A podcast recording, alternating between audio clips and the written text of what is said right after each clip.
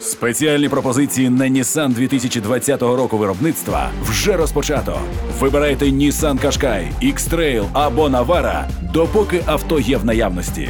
Детальна інформація на Nissan.ua та в офіційних дилерських центрах Nissan в Україні. Пропозиція діє з 1 по 31 вересня цього року за наявності у продажу. Щодня ми розповідаємо, що відбувається.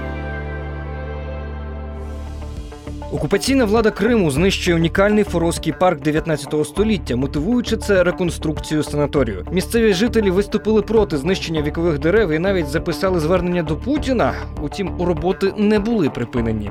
Все превращено в руины. И нет множества деревьев.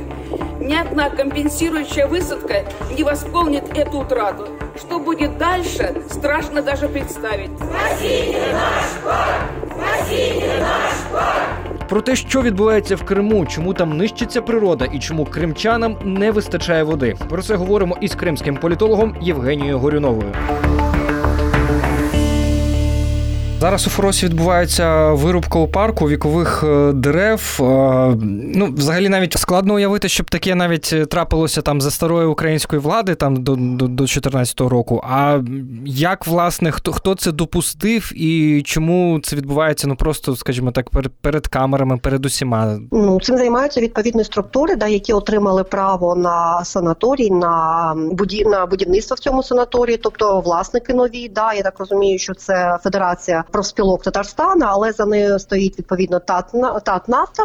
Та Татнафта структура афільована з президентом Татарстану, тому відповідно ось ці персоналі, які дійсно зацікавлені в забудові цього цієї унікальної території, цього унікального парку, тому що вони там збираються побудувати багато різноманітних будівель, у тому числі там не тільки дитячий табір, за планами там є і е, хокейний якийсь майданчик, і е, або льодовий палац, яхт-клуб, ну щось багато чого, і віли, і дайвінг-центр, і паркінг там на декілька сотень автівок. Тобто там буде замість парку, там буде така розглужена система для відпочинку. Я так розумію, що еліти з Татарстану. А що робить місцева окупаційна влада у зв'язку із цим? Е, Просто не втручається? Якщо з центру була дана вказівка, що потрібно не чіпати, да, не, не, не заважати а, ці, цьому будівництву, то єдине, що вони зможуть зробити, це провести правильну, вважають, комунікаційну а, політику, тобто ну пояснити місцевому населенню, що якщо, якщо там да, в Москві вирішили, то будівництво воно буде. Пояснити, що замість тих дерев, які там 100, 150, може навіть більше років, вони висадять щось нове. Окупаційне міністерство природи вони воно чітко зазначило, що в нас є всі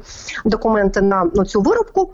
Цих дерев місцева влада вона самоусунеться або буде ну робити такий, знаєте, вигляд, що нічого страшного не відбувається. Ну трошки там забудують, але ж це ж повинна розвиватися територія. Вам же ж повинно, щоб тут були нові ем, відпочивальні відпочиваючі. А від парку, я так розумію, залишиться дуже мала частина, що забудується. Навіть та частина, яка залишиться, вона буде безумовно закрита, тому що ми розуміємо, що в російському законодавстві там всі території, які всі, всі а, дитячі ці різноманітні табори, там або якісь інші установи з, е, да, з цим е, форматом дитячі, вони потрапляють під е, законодавство антитерористичне, і, відповідно там обов'язково буде паркан, обов'язково буде все закрита територія, тому що там ж діти, да, неможливо, щоб щодо дітей були якісь там загрози. Тому відповідно для мешканців Фросу ця територія буде ну майже повністю втрачена.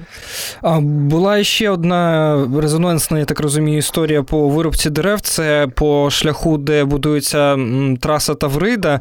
Угу. Навіщо Росії ця траса для туризму, чи, скажімо, там для якихось інших цілей, що її аж треба так прорубувати? Проект, який був, дійсно там розширення вже існуючої дороги в деяких містах. А за українських ще за радянських, а потім і за українських часів дуже багато вздовж траси е, е, було насаджено дерев. Да, там різних там були і хвойні, і інші там дерева були. Ну тобто, по перше, це дійсно екологія з точки зору екології, тому що воно а, і а, легені, да, а з іншого боку, воно закриває, скажімо, дорогу від а, вітрів. А безумовно, що для росіян потрібно було все це розширити. Вони взагалі не вникають в те, що вони роблять, те, що вони будують. Потрібно розширити. Ми е, йдемо максимально простим шляхом. І дійсно, якщо ви питаєте про для чого це траса, ну вона безумовно не стільки для Алепа, безумовно, що це насамперед для військової інфраструктури, для того, щоб було простіше забезпечувати військових, для того, щоб було простіше перекидати техніку з материка на територію Криму. І ще питання про воду. Воно таке подвійне в контексті Ага. теми е, військ. Е, Наскільки зараз критична ситуація подачі води для населення, і яка частка використання цієї води населенням, а яка для військових потреб?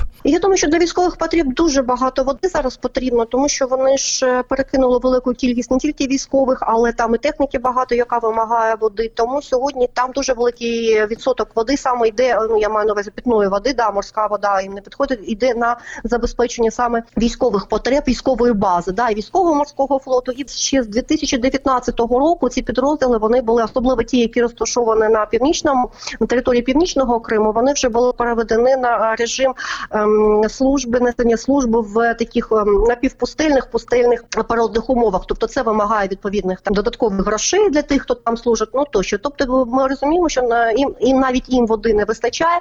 А безумовно, що ці військові підрозділи вони отримують воду першочергово. Тобто, спочатку Росія забезпечує водою власних військових силовиків, тощо да, а потім вже місцеве населення. Тому, якщо навіть їм не вистачає, ми можемо зрозуміти, яка ситуація з місцевим населенням щодо, щодо водопостачання. Безумовно, що ситуація серйозна. Вона безумовно ще не така критична, але дійсно населенню за рахунок того, що та навіть ті.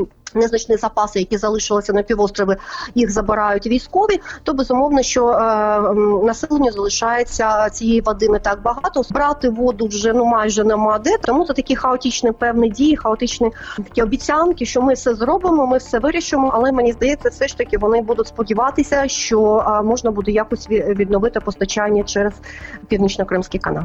Дякую, пані Євгенія. Ми говорили із кримським політологом Євгенією Горюновою. Мене звати Богдана Мосов. Почуємось.